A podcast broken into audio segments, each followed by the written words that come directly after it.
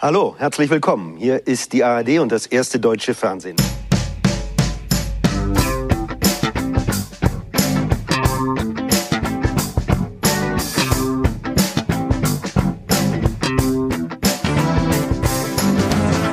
Hallo und herzlich willkommen zu einer neuen Ausgabe der Medienwoche, dem wöchentlichen Medienpodcast mit mir, Christian Mayer von der Welt und mit Stefan Winterbauer von Media, hallo. Hey, ich habe versucht, also hallo. so eine schöne Begrüßung zu machen äh, wie Volker Harris, der Das war der Mann, den wir gehört der haben. ARD. Volker ja. Robotic Harris. Der, ja. der, ja, ich finde, er hat immer sowas leicht Mechanisches. Äh, äh, Twittern wie Volker Harris. Nein, äh, er ist noch äh, was äh, Programmdirektor der ARD, aber bald nicht mehr, ne? Nee, äh, gibt sein Er gibt sein Amt ab an, an Frau Strobel. Dazu gleich mehr. Wir haben heute, wir sind ja immer so wahnsinnig gut vorbereitet. Die ganze Woche überlegen wir uns Themen und sprechen die durch und das wird alles minutiös orchestriert. Äh, der, der erste Teil stimmt. Das mit dem minutiös stimmt jetzt nicht und so. Wir haben uns schon vor Monaten äh, äh, geplant, dass wir einmal eine ARD-Sondersendung machen wollen. Ne? Nee, stimmt natürlich mm. nicht. Es hat mm. sich so ergeben, aber wir haben tatsächlich diese Woche so ein bisschen monothematisch lauter, äh, lauter, oh Gott, ich muss an diesem badischen Dialekt arbeiten. Hört man das sehr, dass, dass ich hier... Ich werde öfter darauf angesprochen, wo du eigentlich Nee, im Ernst? Nein, oder? Ich habe das schon das ein oder andere Was? Mal, äh, ja, ja, ja. Verdammt, ich muss da wirklich dran arbeiten. Vielleicht muss ich so ja, Ich dachte, das wäre dein. Ich dachte, du kultivierst das so ein bisschen. Nein, ich, ich wollte dich nicht. da nicht drauf ansprechen. Ich denke, ich denke, ich spreche Hochdeutsch, aber es stimmt gar nicht. Nein, dass, äh, dass äh, sen, äh, sensible Menschen für Dialekte sensible Menschen haben das rausgehört. Aber es ist jetzt nicht so. Hart. Jetzt nicht so geht's noch? Oder? Ich habe mich einfach dran gewöhnt, natürlich. Ne? Ja, okay. Okay, denken wir auch da den Mantel des Schweigens drüber. Ähm, äh, jetzt hast du mich total aus dem Konzept gebracht. Dafür ist es jetzt zu spät. Wir also wollen, wir machen die ARD-Son also Sondersendung ist es ja nicht, aber wir haben nur ARD-Themen. Es ist schon ein bisschen eine Sondersendung, oder? Nein, es ist keine ja. Sondersendung. Okay.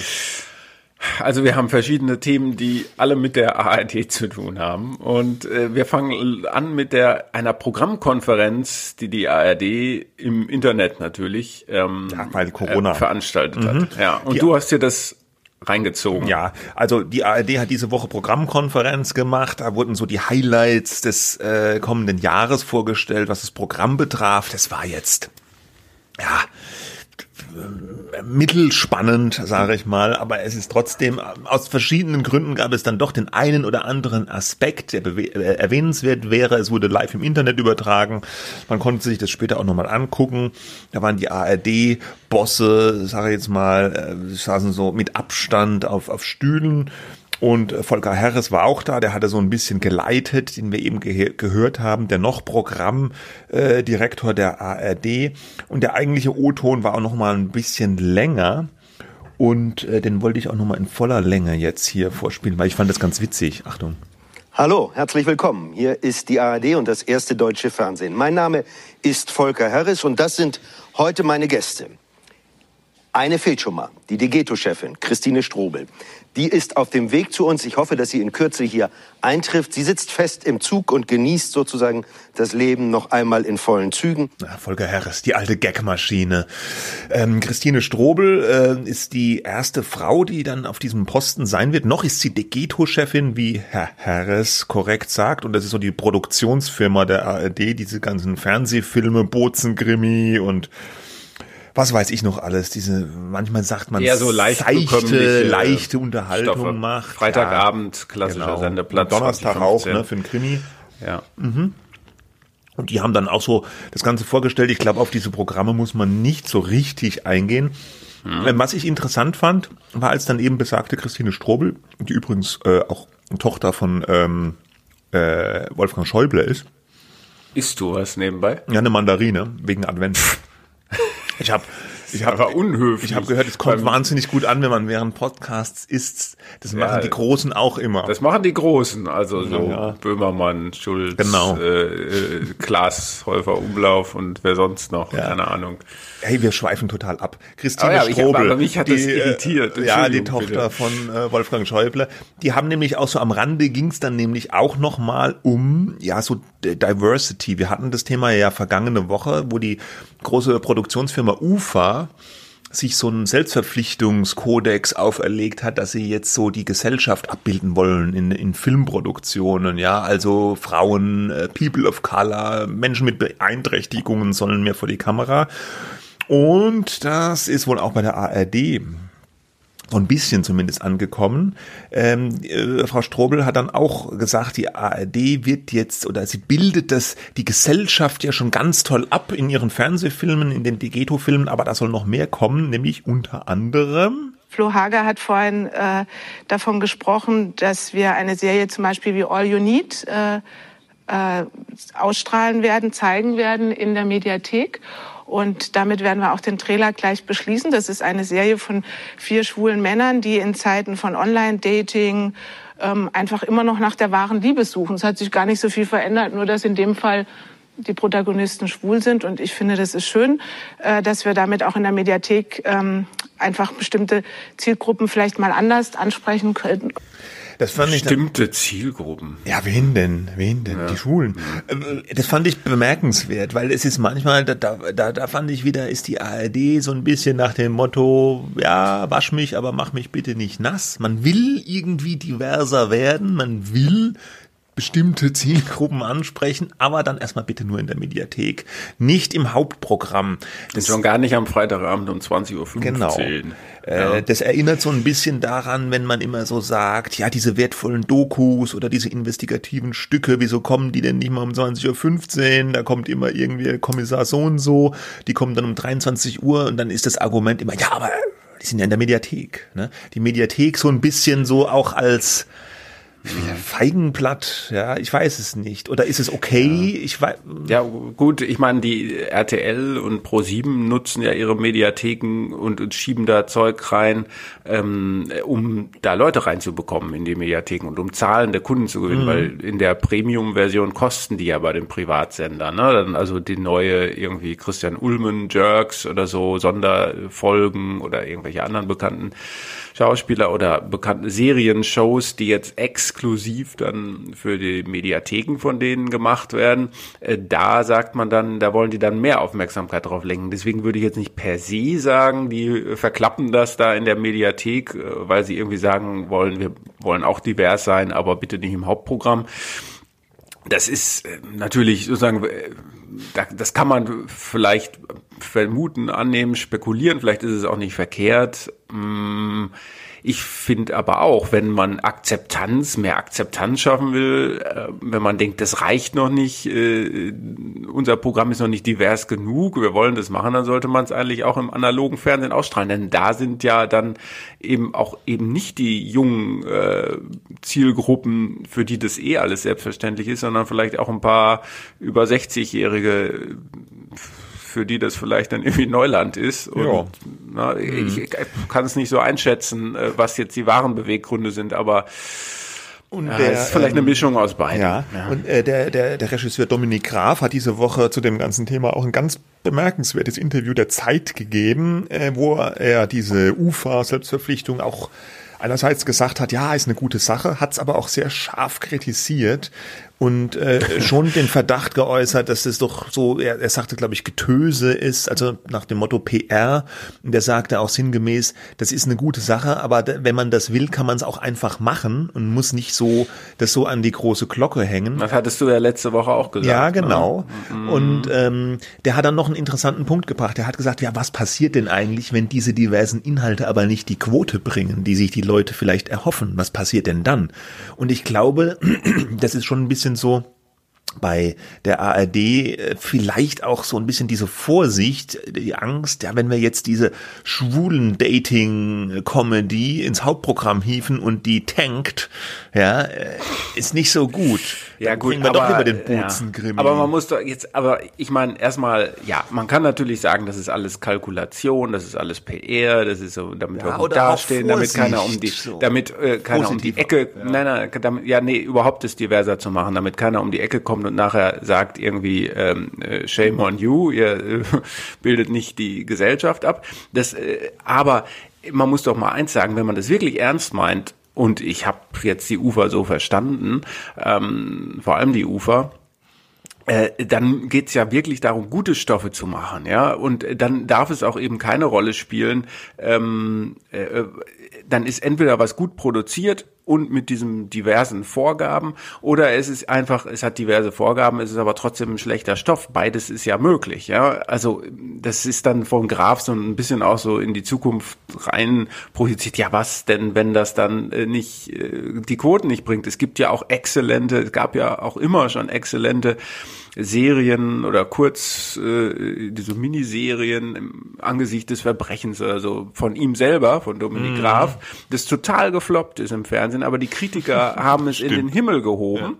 Ja. Ähm, ja, was, was soll man denn jetzt dazu sagen? Dann kann es ja auch durchaus möglich sein, dass man eine brillante äh, Serie produziert, äh, die diesen diversen Diversitätsansprüchen genügt, aber es floppt halt trotzdem. Wenn man dann sagt, naja, das lag ja vielleicht daran, dass er diese seltsamen seltsamen äh, Diversitätsvorgaben gemacht haben, ja, vielleicht war es dann auch einfach nur schlecht, ja. Ähm, Guter ähm, Punkt. Ja. Oder oder es war eben nicht schlecht, sondern so brillant wie im Angesicht des Verbrechens. Ja, also mhm. Äh, ich finde das so ein bisschen die Vorwürfe oder die die sozusagen Bedenken, die kann man ja auch durchaus teilen und auch im FATS-Interview mit Nico Hofmann, äh, aus dem ich glaube ich letzte Woche kurz zitiert habe, kamen der die ganzen Fragen von von dem Kollegen Michael Hahnfeld dazu, was man dagegen haben könnte oder was man einwenden könnte, sage ich jetzt mal.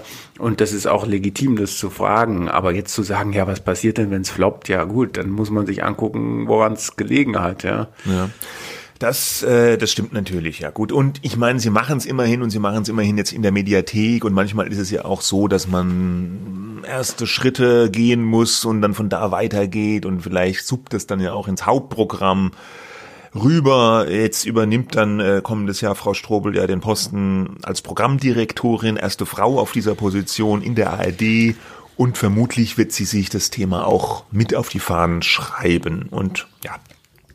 Ja, Gut, wir Gut. hatten eine Sache, ähm, die wir auch ähm, in der vergangenen Woche kurz schon angerissen haben. Da ging es ja um sozusagen, wie gehen wir mit den sogenannten Querdenkern um. Ähm, das war das Thema und da hatte ich kurz vor der Aufnahme noch gesehen, ah, die ARD, ähm, also Personal der ARD, Mitarbeiter der ARD haben sich virtuell getroffen mit ähm, Personen, die sagen, die Corona-Situation wird nicht ausgewogen geschildert. Also es kommen immer dieselben Virologen in der ARD zu Wort. Äh, es ist zu einseitig, es ist zu regierungshörig, sage ich jetzt mal. Ähm, da, da kommen ja gar nicht auch die Wissenschaftler zu Wort, die sagen, ist vielleicht doch nicht alles so schlimm oder ihr übertreibt das alles. Und da gab es dann eine Petition äh, von einem Mann, der dann gesagt hat, wir wollen hier in der ARD eine Talkshow, wo die ähm, einen Virologen, diejenigen, die sagen, es kann nicht hart genug sein, die Maßnahmen, ähm, ich spitze jetzt mal zu, und die anderen, die sagen, äh, jetzt mal halblang, ihr übertreibt das total und wir befinden uns hier auf dem Weg in eine Virologendiktatur, ja, mhm. ähm, äh, gegenübergestellt werden und dann fleißig äh, miteinander debattieren. Äh, diese, dieses Treffen äh, via Internet hat es tatsächlich gegeben, wie sich jetzt rausgestellt hatte, schon am vergangenen Freitag haben nämlich zwei Teilnehmer dieser Runde, Teilnehmer nicht der ARD, ähm, sondern Teilnehmer auf der Seite, der sagen, äh, diejenigen, die sagen, ist nicht ausgewogen genug, die Corona-Berichterstattung, ähm, haben darüber geschrieben, ja, im Internet, in diesem Internet, ja. Mhm. Und, ähm, und das war natürlich einerseits interessant, weil man ja vereinbart hatte, so hieß es dann nachher, dass das sozusagen ein Hintergrundgespräch ist. Äh, seitens der ARD hat man sich da wohl irgendwie, naja, verlassen hat man sich wahrscheinlich nicht drauf, dass das nicht rauskommt, aber es wurde dann sozusagen Vertraulichkeit eigentlich erstmal vereinbart. Man wollte sich kennenlernen, ja, sage ich mhm. jetzt mal. Und die, die andere Seite hat das jetzt zum Anlass genommen, dass gleich erstmal einen Tag nach dem Treffen, das war am Donnerstag, und dann am Freitag gleich zwei längliche Artikel zu veröffentlichen mit Screenshots. Im Dialog mit der ARD hat Ach, mit, äh, ja, mit Screenshots Paul, waren das gleich, ja. Ja, Paul Schreier, äh, ein Buchautor, äh, das genannt den Artikel und Michael Mein, ein ähm, äh, Professor für Kommunikation äh, und Medien, ähm, hat es genannt in seinem Blog die ARD und ihre Kritiker. teilgenommen haben. Fand ich ganz interessant von Seiten der ARD Ellen Ini, Chefredakteurin WDR, Jana Hahn, Chefredakteurin und Programmchefin MDR aktuell, Susanne Pfab, die Generalsekretärin der ARD, ähm, Birand Bingül, äh, der ist jetzt Leiter der ARD Kommunikation, zwei weitere äh, Kolleginnen. Und auf Seiten der ja, Gegner finde ich jetzt nicht so, aber diejenigen, die sagen, wir wollen diese Talkshow, die wollen ja. halt so eine Talkshow haben, ne? die, Viro, die große Virologenshow, ja. ja. Äh, Michael Mayen, der eben bereits erwähnte, Professor Kommunikationswissenschaft an der LMU München, Martin Schwab, Professor für Rechtswissenschaften an der Universität Bielefeld, Matthias Hertel, ein IT-Unternehmer aus Dresden und der besagte Paul Schreier, der auch diesen Text verfasst hat. Mhm. So, und dann hat man sich irgendwie 90 Minuten lang ausgetauscht, hat versucht, Verständnis füreinander zu bekommen, mehr Verständnis zu bekommen und dann die, die Kritiker haben dann gleich mit, kamen da wohl mit mehreren konkreten Konzeptideen um die Ecke. Bei der ARD war das aber mehr so, naja, wir wollen mal eure Argumente hören und wir nehmen das natürlich ernst.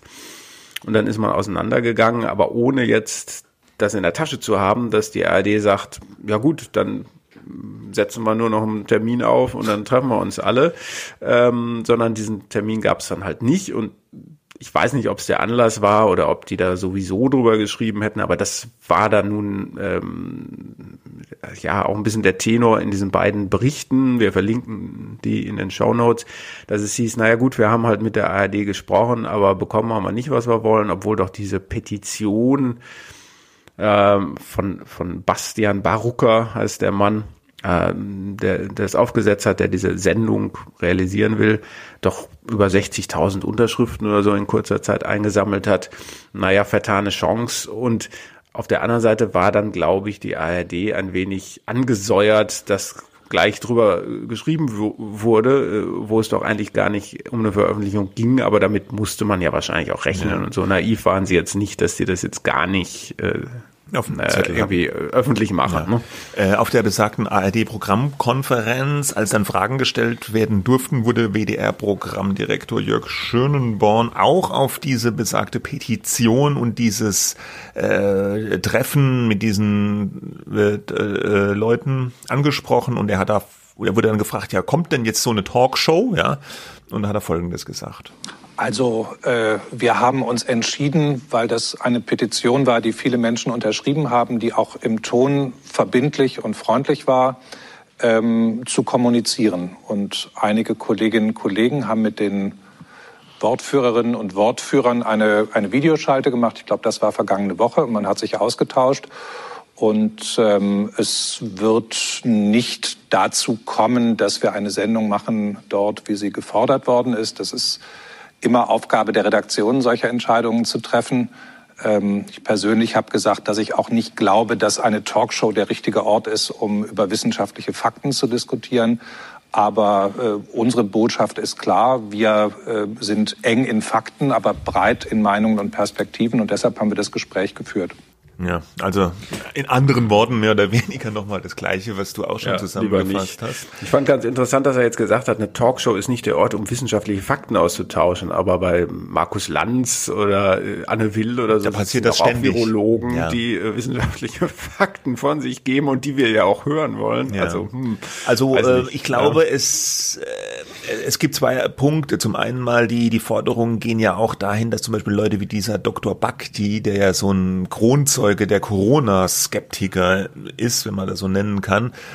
Auch, da wurde gefordert, dass der auch da eingeladen wird und der Mann ist ja nun wirklich eine, eine schwierige Figur, ja, er äh, ist vielfach widerlegt worden in Artikeln von As äh, Experten mit seinen Ansichten, dass das, ich spitze jetzt auch zu, dass das mit dem Virus alles nicht so schlimm ist, ja.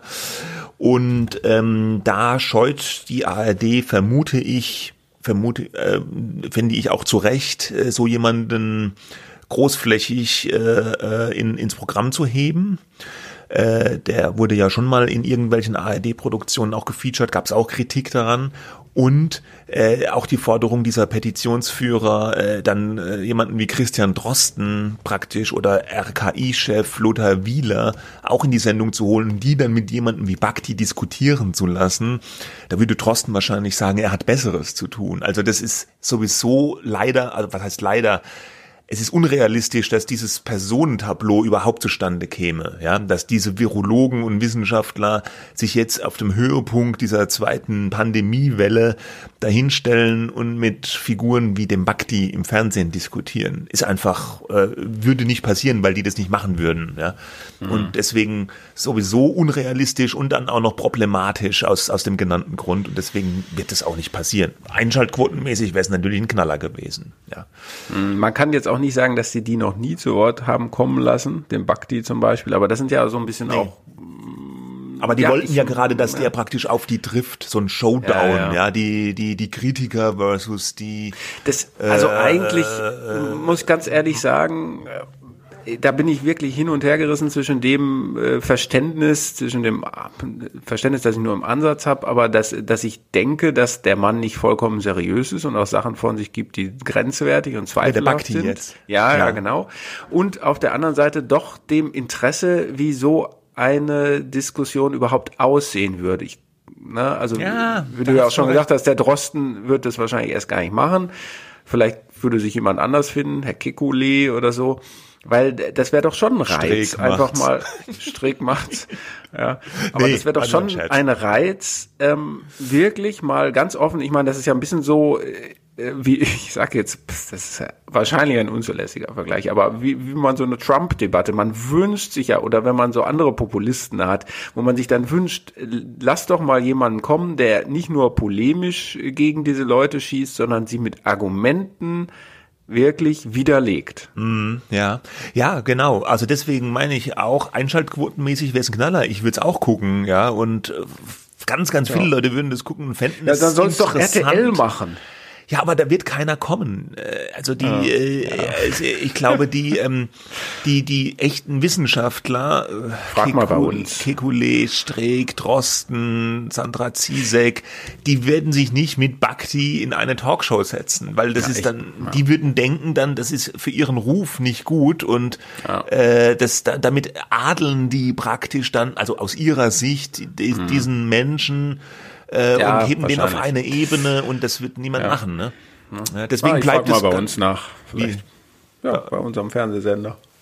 Ja, aber da, da, da kommt der Trosten auch nicht. Wahrscheinlich nicht. nee. Wer weiß. Ja, warum nicht? Ja, warum nicht? Vielleicht hat ihn noch gar keiner gefragt, ja. Gut, also, okay, wir, wir machen weiter, oder? Wir machen weiter. Bis, bis diese bis Talkshow diese wird es nicht gibt. geben. Nein, ja, und wenn es sie till hell freezes over, ja. äh, aber vielleicht, wenn es sie doch mal geben sollte, dann sind wir natürlich dann sind, dann sind wir dabei. dabei. Dann sind wir dabei. genau. Okay, kommen wir, wir bleiben bei der ARD, aber jetzt ein, ein etwas, naja, eigentlich ist es kein leichteres Thema. Äh, äh, gestern hatte eine neue Show-Premiere, die ganz interessant ist. Ähm, das Browser-Ballett lief gestern Abend um halb zwölf im ersten. Und äh, interessant deswegen, weil es handelt sich um eine Show, die eigentlich aus dem Internet kommt. Hieß früher das Bohemian Browser Ballett und ist Bestandteil von Funk, diesem öffentlich-rechtlichen Projekt, Jugendprojekt, wo verschiedene Formate finanziert werden, die äh, dezentral auf Plattformen laufen, YouTube äh, nicht zuletzt und auch vor allem. Und ähm, äh, Bohemian Browser Ballett ist so eine Comedy, ähm, ja kann man sagen, Show, Comedy-Format gewesen im Internet. Der Macher ist Schlecki Silberstein, Künstlername, heißt in Wirklichkeit Christian Maria Brandes. Ähm, und ist sehr, sehr populär, ist, glaube ich, eins der populärsten Funkformate im Netz. Und die haben jetzt eine Fernsehshow bekommen. Das Bohemian wurde gestrichen, halbe Stunde dauert das, hat auch äh, viel Aufmerksamkeit im Vorfeld jetzt noch bekommen wegen so einer ähm, äh, persönlichen, wegen einem persönlichen Aspekt. Der äh, Christian Brandes hat nämlich vor der Sendung ähm, äh, öffentlich gemacht, dass er an Depressionen leidet, litt, äh, schwer und auch in der Psychiatrie war. Er hat einen viel beachteten Artikel im Internet äh, geschrieben, ich war in der Psychiatrie und es war die beste Zeit meines Lebens. Also es hat ihm dann tatsächlich geholfen. Der war vorher auch drei Monate äh, weg vom Fenster und hat sich da in Therapie begeben und ja, das hat natürlich dieser Sendung nochmal eine besondere Aufmerksamkeit gegeben. Ja. Das ist immer so eine Sache, äh, dann manchmal schwingen dann so Vorwürfe mit PR für die oder die Krankheit instrumentalisieren. Das war beim Frank Hast du das in dem Fall gesehen? Mal. Hast du das in dem Fall so einen Vorwurf nee, gesehen? Nee, habe ich, ein, ja, hab ich gar nicht gesehen, aber in der Vergangenheit, ich erinnere, er hat mich ja. gleich dran erinnert, als äh, Frank Elstner seine, seine Erkrankung äh, äh, Parkinson äh, öffentlich gemacht hat und dann damit äh, auch PR für seine äh, YouTube-Talkshow gemacht hat. Er hat es ja selber dann auch so offensiv gesagt, ja, das habe ich extra da öffentlich gemacht, damit dann noch ein bisschen Aufmerksamkeit auf die Sendung kommt. Ich glaube, der, also ich würde jetzt ja. dem, mhm. dem, dem Schlecki Silberstein das, das nicht unterstellen. Ich glaube, der hat es einfach nur gemacht, um das auszuräumen, um auch zu erklären, warum er so lange weg war. Ja, oder man kann sagen, äh, es dient ja auch ein bisschen dazu, Aufmerksamkeit ja, auf diese Krankheit das, genau. zu lenken. Das hat er ja auch in dem Artikel Leute, geschrieben. Na, viele Leute trauen sich nicht, viele Leute leiden unter Depressionen und sie schämen sich äh, deswegen und sie äh, möchten nicht, dass das ihr Umfeld mitbekommt. Äh, dabei ist es vielleicht mal eine gute Idee, sich dann in Behandlung zu begeben, sich helfen zu lassen. Ähm, und ich glaube, darum ging es eben auch ein bisschen. Und wenn es dann so einen Zusammenhang mit so einer neuen Sendung gibt, dann führst du eh Interviews, dann bieten deine Agenturen eh immer Medien an, wollt ihr nicht hier sprechen, ähm, hatte ich auch bekommen, keine Zeit dafür gehabt. Da wusste ich noch gar nicht, dass das äh, auch noch diesen Hintergrund gibt. Und äh, ich glaube, das ist dann auch so ein Dienst so ein bisschen dazu, auch da ja einfach die Verhältnisse klarzustellen oder zu sagen, was eben auch ein wichtiges Thema ist und das die Sendung dann zu nutzen und nicht umgekehrt, dass man die Sendung damit befördert. Das ist vielleicht ein Nebeneffekt. Ja. Ne? Die Sendung selbst ist so eine Art, er hat es mal in einem, im Vorfeld bezeichnet, eine Art Parodie eigentlich auf eine Fernsehshow. Also es ist alles sehr durchgestylt, es ist sehr, sehr geskriptet und ähm, es gibt auch kein echtes Publikum, sondern so in, in der ersten Folge haben so alte Menschen praktisch das Publikum gespielt. Ähm, und ähm, dann die Sendung selber, er führt da durch als Showmaster, er hat noch eine Frau an seiner Seite. Äh, und ähm, dann gibt's auch wieder so Video, äh, Einspieler, Parodien. Die meiste Aufmerksamkeit der Auftaktshow hat ein, ein Stück jetzt bekommen, wo er sich der Bildzeitung widmet, wobei die heißt dann Bliedzeitung, ja, so als äh, Verfremdung und da geht es um Bildchef Julian Reichelt und seine, wie, wie, wie Schlecki Silberstein der Meinung ist, menschenverachtende Art. Ich habe hier Ausschnitt daraus. Ähm, so fing der an, dieser Sketch über die Bildzeitung. Herr Reichert, dringende Redaktionssitzung, Massencrash auf der A7. Gibt es Tote? Ja, es war ein Schulbus dabei. Fotos der Toten? Hochauflösend. Das jüngste Opfer ist erst elf. Ich kann die Klicks schon hören. Ach ja, Sie sind gefeuert, weil Sie mir ins Wort gefallen sind.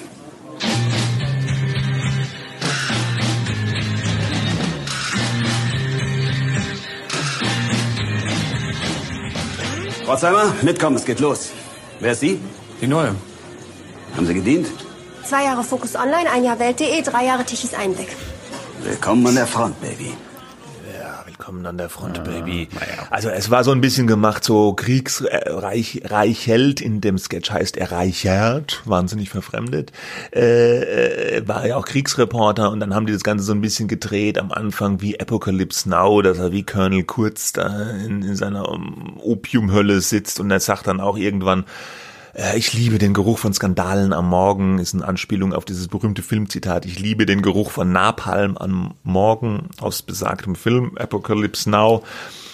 Ich fand's nicht richtig witzig. Ich, ich, ich verstehe den Ansatz, äh, aber es bedient natürlich das übliche Narrativ der Bildkritiker, was meiner Meinung auch, auch oft gerechtfertigt ist, weil tatsächlich da oft äh, Sachen berichtet werden, die jetzt gegen den Pressekodex verstoßen. Gerade aktuell hat, hat das Bild ja wieder Rügen eingefangen für diese Berichterstattung zu Solingen, wo diese WhatsApp-Protokolle von dem äh, Kind veröffentlicht worden sind. Aber äh, ja, richtig lustig fand ich diese Stelle nicht, ja. Ich glaube aber trotzdem, es wird ein Hit auch im Netz vor allem, weil das wurde ja, wird ja parallel auch im Internet noch trotzdem veröffentlicht. Ähm, die anderen Sachen in der Show fand ich teilweise gelungener. Also äh, es gab dann auch noch so ein Stück, das war glaube ich vorher schon im Internet auch mal veröffentlicht, wo haben da haben sie so die Pest im Mittelalter gezeigt und so Parallelen zu Corona gemacht, so nach dem Motto, also wie so die Corona-Leugner früher auch die Pest geleugnet haben. Und das war dann auch äh, kontrastiert mit echten Ausschnitten am Ende dann von Attila Hildmann und Xavier Naidu und dem Wendler, die eben da ihre Verschwörungstheorien ablassen. Ähm, die ganze Show war äh, sehr, wenn man es negativ formulieren will, würde man sagen verkopft, ja. Wenn man es positiv sagen würde, würde man sagen intelligent, ja. Also man muss schon aufpassen, dass man alle Anspielungen mitbekommt, obwohl äh, Silberstein im Vorfeld gesagt hat, sie verlangsamen das Tempo fürs Fernsehen. Ich fand es immer noch ganz schön flott. Und ich weiß auch nicht, ob der normal, der in Anführungsstrichen normale Fernsehzuschauer da wirklich alles so kapiert, ja. Da wird dann im Halbsatz mal Hengame erwähnt, ja, die Taz-Kolumnistin mit ihrer Müllkolumne. Das wird aber auch gar nicht weiter ausgeführt. Da muss man schon auf der Höhe der Twitter-Debatten sein, um da alles äh, zu kapieren. Um Gottes Willen. Auf Höhe der Twitter-Debatten. Wer ist da schon? Ja. Naja, aber, gut, also, ja. es ist ein Format, es ja. war trotzdem ein interessantes Format. Ich fand es auch eigentlich ganz gut, dass sie mal äh, so ein Format machen, was ein bisschen sperrig ist. Äh, wir hatten ja vor kurzem, da habe ich mir ja ganz gut abgelästert über diese TV äh, Now Show täglich frisch geröstet, ja, mit plattesten Witzen. Das hier ist jetzt das krasse Gegenteil, ist fast schon für meinen Geschmack ein bisschen zu ja, wie, wie gesagt, verkopft, ja, um drüber lachen zu können. Trotzdem nicht schlecht gemacht, muss man mal gucken, wohin sich das noch entwickelt. Vielleicht müssen die ja auch so ihr Feeling fürs Fernsehen erst so entwickeln, ja. Nächstes, mm. äh, im Januar kommt dann die zweite Folge. Quotenhit mm. wird es sicherlich auch nicht, allein wegen der Sendezeit, ja. Aber äh, da muss man ja auch gucken, viele Leute. Wie der, wie der Marktanteil ist, muss ja gucken um die Uhrzeit. Ja, ne? Marktanteil ja. und ja, äh, ja. Äh, viele werden das wahrscheinlich in der Mediathek auch gucken und dann koppeln die ja diese Teile wieder aus und spielen die auch noch über YouTube. Das war ja beim Böhmermann ZDF ist es ja genauso gewesen mit dem ZDF-Magazin äh, oder Neo-Magazin Royal damals noch bei Neo dass man da eigentlich diese ganze Digitalreichweite auch mit einrechnen muss, die die machen und die eigentliche Quote im linearen Fernsehen bei so späten Sendeplätzen nicht mhm. so ausschließlich aussagekräftig ist. Ne? Und das ist auch, glaube ich, so das ähm, Kalkül der ARD, dass die halt, ich will jetzt nicht sagen, auch sich so einen Böhmermann ranzüchten wollen. Das wäre jetzt dem Silberstein gegenüber wahrscheinlich auch unfair. Der hat schon einen eigenen Stil, ne? Aber äh, so von, von der Machart geht's ein bisschen in die Richtung. Ja? So ein mhm. Internetformat, was digital auch wahnsinnig stark ist, was im linearen TV spät läuft, was äh, anspruchsvoll ist für die Sehgewohnheiten und so. Ja. Okay, Schauen gut. Äh, letzte Sache dazu. Äh, über Bild erscheint ja, oder es wird demnächst bei Amazon eine Bild-Doku ja, zur Aufführung kommen in sieben Teilen. Da können wir mal sehen, ob dann die Satire und die es sozusagen die äh, selektive Realität, die so eine Dokumentation immer ähm, verbreitet, ob äh, da dann bestimmte Vorurteile äh, sich als berechtigt herausstellen oder ob es dann nicht vielleicht doch nur sozusagen das Wunschdenken ist, äh, wie man, wie man sich ähm, gezielt über einzelne äh, Blätter oder Publikationen lächerlich machen kann. Okay. Gut, gut, so viel dazu. Und ja, Hauptthema für diese Woche. Ja, sind wir da schon? Äh, wir da schon? Ah, nein, wir haben noch einen. Ich meine nicht doch. Wir irgendwie. haben noch einen dazwischen, der Klausi. Eine Personalie. Ja, der Klausi, fast hätte ich ihn vergessen.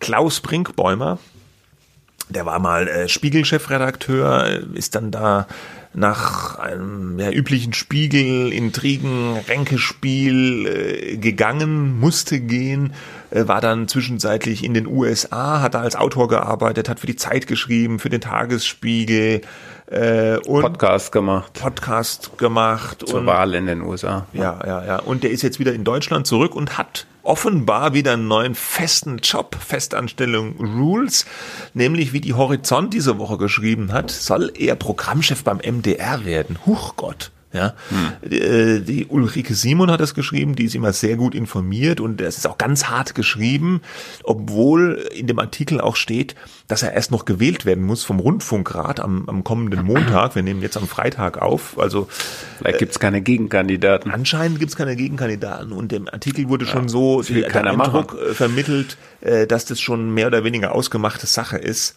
Und der, der, ja, der Springbäumer wurde, wurde sehr, sehr, sehr, sehr positiv in dem Artikel beschrieben. Ganz toll, ein Brückenbauer und äh, hat sich jetzt dem öffentlichen Rundfunk geöffnet und war früher Profi-Volleyballer, Segler, ganz toller Mann und so. Also wirklich glorios, glorios, ja. Äh, ja, aber naja gut, das, exklusive Infos. Ja, das, das, das bezeichnete, äh, das, also, also ich habe das gelesen und gedacht, hä, was, was, was ist denn jetzt los? April, also der April ist doch vorbei, weil Klaus Brinkbäumer hat sein Leben lang Print gemacht, ist jetzt wirklich hochdekorierter Journalist für Print halt und der macht jetzt Programmchef beim ja, NDR. Denk das nicht passt. so klein. Ja, aber, ja, aber du denk doch mal trimedial. So heißt das ja beim öffentlichen rechtlichen Rundfunk. Also, ja. also Fernsehen, äh, Audi, äh, Radio und Internet oder was. Nee, Quatsch, Spaß beiseite. Äh, ja, ähm, du hast natürlich recht, obwohl ja alle Medien ineinander im Internet zusammenfließen, äh, gibt es natürlich immer noch und der Konsument als solcher, dem das mehr oder weniger wurscht ist, in welchem Format das erscheint, ist es bei Journalisten ja nicht ganz so. Ähm, ich bin äh, als Printjournalist groß geworden, dann relativ schnell mit Internet in Berührung gekommen, sozusagen, das kann man so mehr oder weniger. Wenn mir jetzt einer, jetzt machen wir hier jetzt so einen Podcast, einen Podcast. das ja. ist natürlich jetzt auch nicht so wie Radio, ja, wir reden anders als die Leute im Radio, also Deutschlandradio oder so. Und Fernsehen, da wäre ich, da habe ich schon mal ein Interview gegeben, aber da wäre ich jetzt aufgeschmissen, wenn mir jemand sagen würde, dreh mal jetzt eine Doku, ne? Äh, von das hat er aber stimmt, auch schon gemacht, zusammen mit Ach, Stefan Lambi. Er kann ja, einfach alles. Ja, diese neue äh, Doku und er hat ja auch ein Buch geschrieben mit äh, über Trump mit mhm. äh, Lambi. So, er ist ja ein Tausendsasser, ja. Ja, nee, aber, aber aber aber trotzdem gibt es natürlich immer noch. Äh, es gab ja mal vor 20 Jahren oder so schon diese Idee, Journalisten sollten jetzt nicht nur Artikel schreiben, sondern sollten auch die Kamera Kamera mitnehmen und dann Berichte drehen und dann auch noch Audio-Interviews machen und so.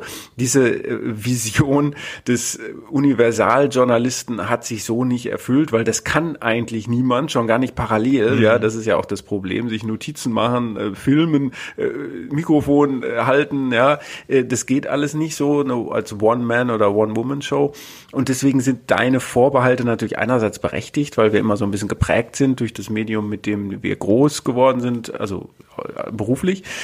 Aber ich finde, man kann ihm das jetzt auch mal, ich meine, es ist eine originelle, ähm, ungewöhnliche Wahl. Ähm, vielleicht entpuppt er sich als äh, kongenialer Programmdirektor, man weiß es nicht, oder Programmchef. Ja klar. Äh, man darf jetzt nicht zu sehr nee, auch, finde ja. ich, die Schere im Kopf haben ja. und sagen, nee, das kommt ja nicht in Frage. Ja, nee, ja und ja, Versuch ist es vielleicht wert, aber was ich meine ist, das alles, was du jetzt aufgezählt hast, ist gut und schön, aber das sind ja alles journalistische Dinge und ich will dem Brinkbäumer oder sonst jemandem auch gar nicht absprechen, dass er Dokus macht oder oder oder Podcasts oder äh, Online und Print und alles Tri und Quattro-medial, äh, keine Ahnung, ja, aber Programmchef ist doch ein Managerposten. Und da hätte ich gedacht, okay, da sollte man sich doch vielleicht äh, in dem Metier, was man dann managen soll, auskennen, ja, auch, auch schon mit den Strukturen vielleicht vertraut sein. Gut, das Gegenargument naja. ist natürlich, Außenseiter bringt frischen Wind, neue Perspektiven rein, äh, äh ist nicht in eingefahrenen Schienen und so weiter. Aber gerade im öffentlich-rechtlichen System, was ja Aber ein ganz eigener System Stefan, ist. Ja, was? Ja, ich meine, denk doch mal an Tom Bucho, ja, oder andere, der Intendant des Deutschlandradio, äh, der Raue. Äh, das sind alles Journalisten. Ja, aber, dies, aber der Bucho ist im öffentlich-rechtlichen ja? System sozialisiert. Ja, der kennt es Kann ja. ja nicht schaden, wenn mal jemand von außen ins öffentlich-rechtliche System ja, kommt, weil da ja sind, sitzen zu viel. Ah, das wolltest du, Entschuldigung. Nee, das habe ich doch gesagt. Das ist ja so, dann dieses Argument der frische Wind, die neue Perspektive. So, ja, ja, hast recht. Äh, aber meine Güte. Das hat man umgekehrt beim Spiegel ja auch immer gedacht. Da muss mal jemand von außen rein einen frischen Wind bringen. Das hat auch nie geklappt. Ja. Ich erinnere mal an diese, diese Idee, als Aust damals abgetreten wurde, als Spiegelchefredakteur dass da mal kurzzeitig die Idee im Raum stand, Klaus Kleber zum Spiegel-Chefredakteur zu machen. Das wäre war damals auch eine absurde Idee, die nie realisiert wurde. Wäre Er auch wollte- so. Weil er zu viel Geld wollte? Nein. Nee, ich glaube, nicht. die Redaktion hat sich damals zu sehr gewehrt. Ah, okay. Aber ich Okay. weiß es auch nicht genau. Naja, egal. Wir werden sehen, ob der Klausi am Montag gewählt wird. Und Warum wenn, nennst du den den Klausi? Wie seid ihr? Gut? Nein, wir sind nicht gut, aber das heißt immer so bei, bei, so, Bei mir? Bei, bei, bei uns Ah, ja, ist immer so ein Spitzname, der, der Ah, Klausi. okay. Ja, okay, wahrscheinlich nennt okay. den auch kein anderer so. Ich, Nein, ich glaube nicht. Ich entschuldige mich äh, in aller Form dafür.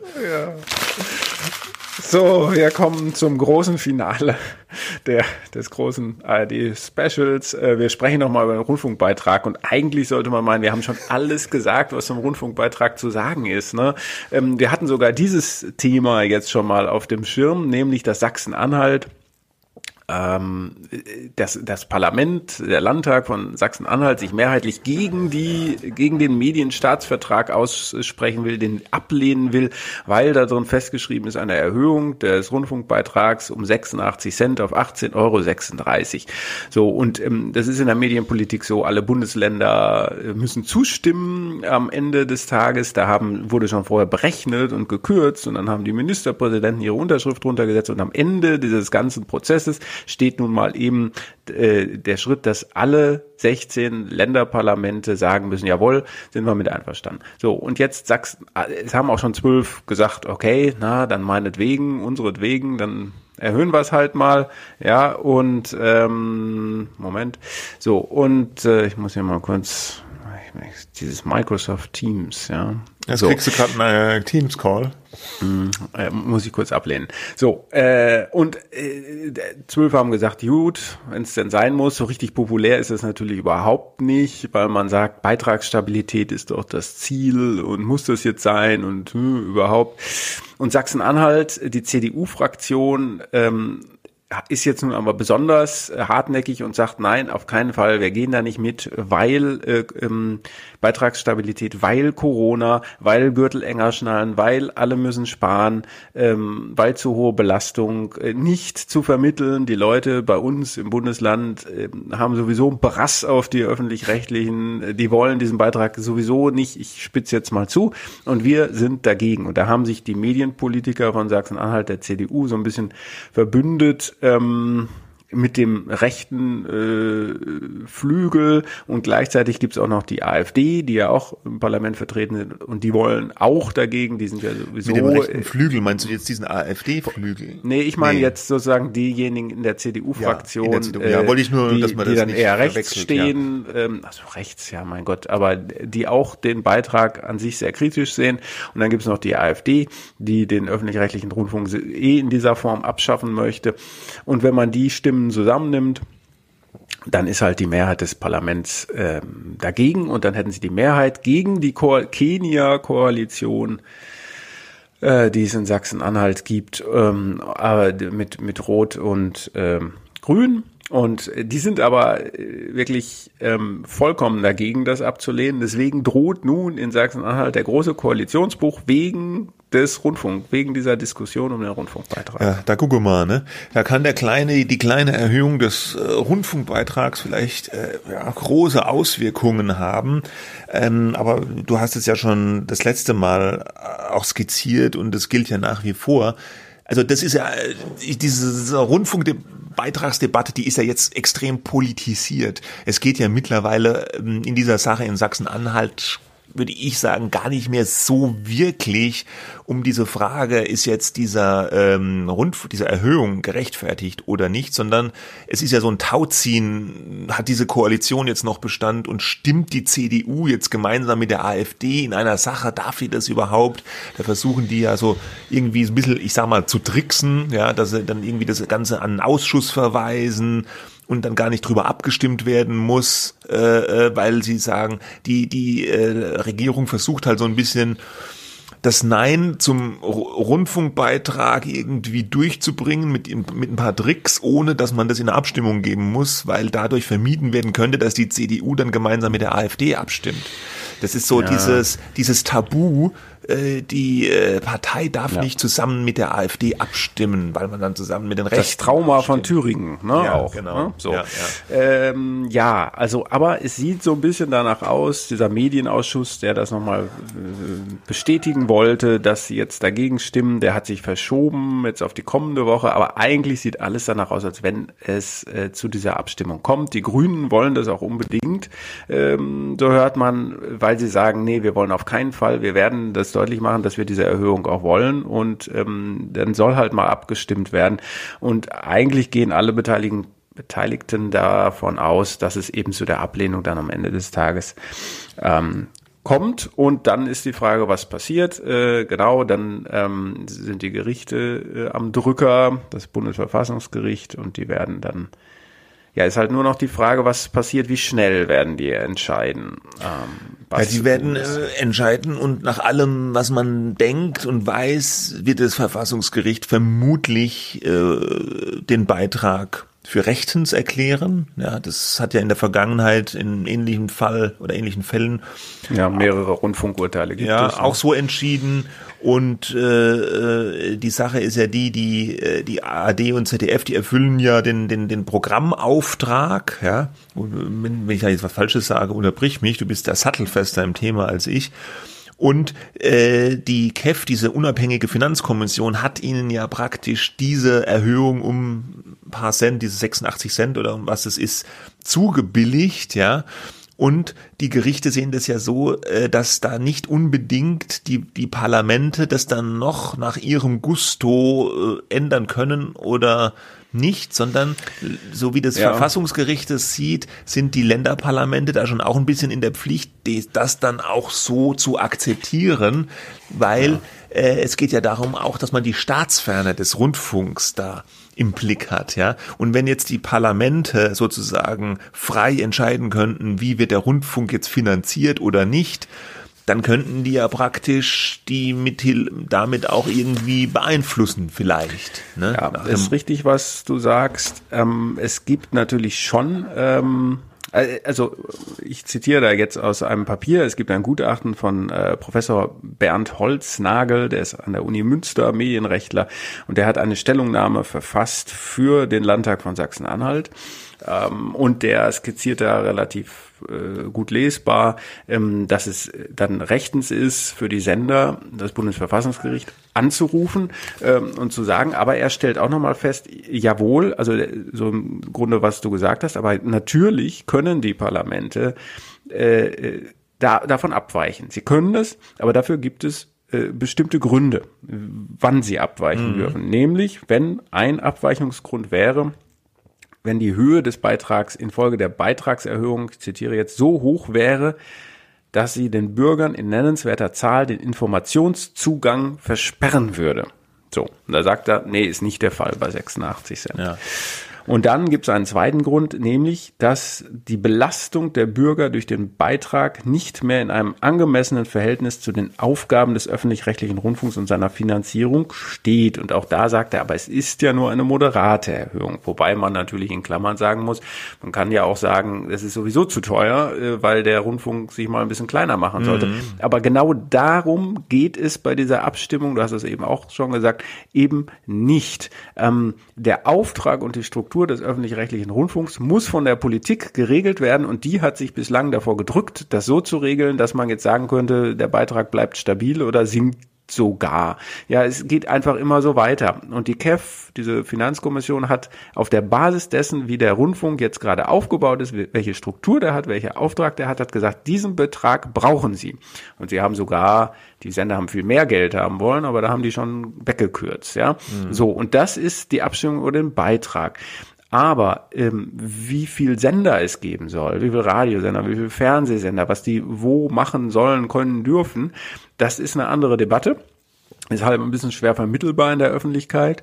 Ähm, aber das muss die Politik machen. Mhm. Die müssen sagen, so, jetzt aber mal den Auftrag ändern oder präzisieren oder was weiß ich. Ja, das haben sie aber bislang nicht gemacht, auch nicht die aus Sachsen-Anhalt. Ja? Genau. Und da hätte ich jetzt äh, einen Tipp, ja. Ich habe mir das nämlich, ich habe mir das Ja. nämlich überlegt, ja, äh, wie man den öffentlich-rechtlichen Rundfunk reformieren könnte und habe mir da mal drei Szenarien ausgedacht, ja. Äh, Du kannst mir sagen, äh, ich, ich, ich sag das mal kurz und du sagst mir, was du davon hältst. Also ich habe ein Maximalszenario, ein Konsensszenario und ein Minimalszenario. Ja? Und ich fange mal mit maximal an. Und da würde ich sagen, dann gehen wir mal auf Null und überlegen uns, wenn wir jetzt einen öffentlich-rechtlichen Rundfunk einfach neu machen würden, wie würden wir den machen? Ja, wahrscheinlich würden wir keine zwei große Senderanstalten äh, Anstalten bauen wie ARD und ZDF, sondern wir würden vermutlich einen öffentlich-rechtlichen Sender oder Senderverbund bauen. Und deswegen wäre mein Maximalszenario für eine Reform des öffentlichen Rundfunks, wir fusionieren ARD und ZDF. Könnte man in einer anderen Lesart sagen, wir schaffen das ZDF ab, ja. Aber die, die sitzen ja immer noch hauptsächlich in Mainz und sind so ein bisschen, ich würde sagen, dann muss man irgendwie gucken, dass man das zusammenbringt, vielleicht mit dem SWR, ja, und so. Und natürlich gibt's dann einen riesen Personalüberhang und der müsste über Jahre hinweg abgebaut werden. Es wäre wahnsinnig kompliziert, aber das wäre mein Maximalszenario. Wir sagen, wir reformieren den äh, Apparat von Grund auf, machen nur noch eine ARD, ja, und das ZDF wird da eingegliedert. Ja, äh, ist, Realistisch? Das ist diesen ja, Den gab's ja auch schon, den Vorschlag. Unre ja, unrealistisch, aber eigentlich Ja. der richtige Vorschlag. Man müsste es eigentlich komplett neu denken. Äh, Rainer Robra, eben auch aus Sachsen-Anhalt, der aber für die Beitragserhöhung ist Staatsminister, ähm, der hat schon mal gesagt, nicht ZDF jetzt auflösen, aber ähm, äh, zusammenbringen ZDF national, ARD nur noch regional zum Beispiel. Ja, Ja, oder man führt es ganz zusammen. ja. Ne, oder man führt es halt ganz zusammen. Wie du schon sagst, auf einem weißen Blatt Papier würde man das ja niemals so machen. Ähm, das ist richtig. Ich glaube, es fehlt da einfach, ähm, es wäre sinnvoll, ähm, aber es sind zu viele Widerstände Genau. dagegen. Ja, das glaube ich auch, aber wollte es einfach nur mal sagen. Ja, Ja, ja, richtig. Das Konsensszenario 2, okay, sag mal, ja, kriegen wir irgendwie nicht hin, das ZDF abzuschaffen. Der Intendant ist auch dagegen und äh, die Ministerpräsidentin von Rheinland-Pfalz findet das auch nicht so toll. Also, was machen wir jetzt? Dann wäre, finde ich, ein zweites Szenario, äh, wir müssen vor allem bei der ARD ansetzen und da weitere ARD-Anstalten zusammenlegen. Also in einem ersten Ja. Schritt erstmal Mini-Anstalten abschaffen, sprich Radio Bremen und den saarländischen Rundfunk. Und dann noch vielleicht überlegen, ob wir nicht doch irgendwie es hinkriegen, den MDR und den RBB zusammenzulegen. Also äh, äh, fokussieren von ARD äh, nach dem Vorbild wie SDR und SWR zusammengelegt wurden zum SWR, weniger Anstalten. Ja, Ja, äh, auch äh, d'accord, da gab es auch, glaube ich, mal so, so Vorschläge Nord, Süd, Ost, West oder Ja, sowas, ja. Ähm, auch sinnvoll, weil du ja hast es ja auch schon gesagt, die Kleinen sind halt so klein, dass sie sich fast gar nicht selber finanzieren können. Ähm, da gibt es so einen Senderfinanzausgleich, wo die großen WDR, NDR, BR immer reinschieben müssen, damit die äh, überlebensfähig sind. Also äh, wahrscheinlich äh, eher realistisch, dass sowas kommt. Ja. Ja, aber immer noch ganz schön schwierig, ja. Und deswegen der Minimalkonsens. Tusch. Auch da wieder die arme ARD wird wieder alles auf ihrem Buckel ausgetragen. Oder nee, diesmal ist auch das ZDF ein bisschen mit im Boot. Hier würde ich sagen, okay, äh, für den saarländischen Rundfunk und Radio Bremen wird's vielleicht doch eng, ja, weil die sind schon arg klein. Aber die anderen größeren Anstalten, die lassen wir halt mal, wie sie sind. Und wir gucken aber, was können wir ähm, äh, auftragsmäßig so noch wegschneiden. Zum Beispiel Kappen von äh, kleinen Zusatzsendern wie ARD One oder dieser Tagesschau.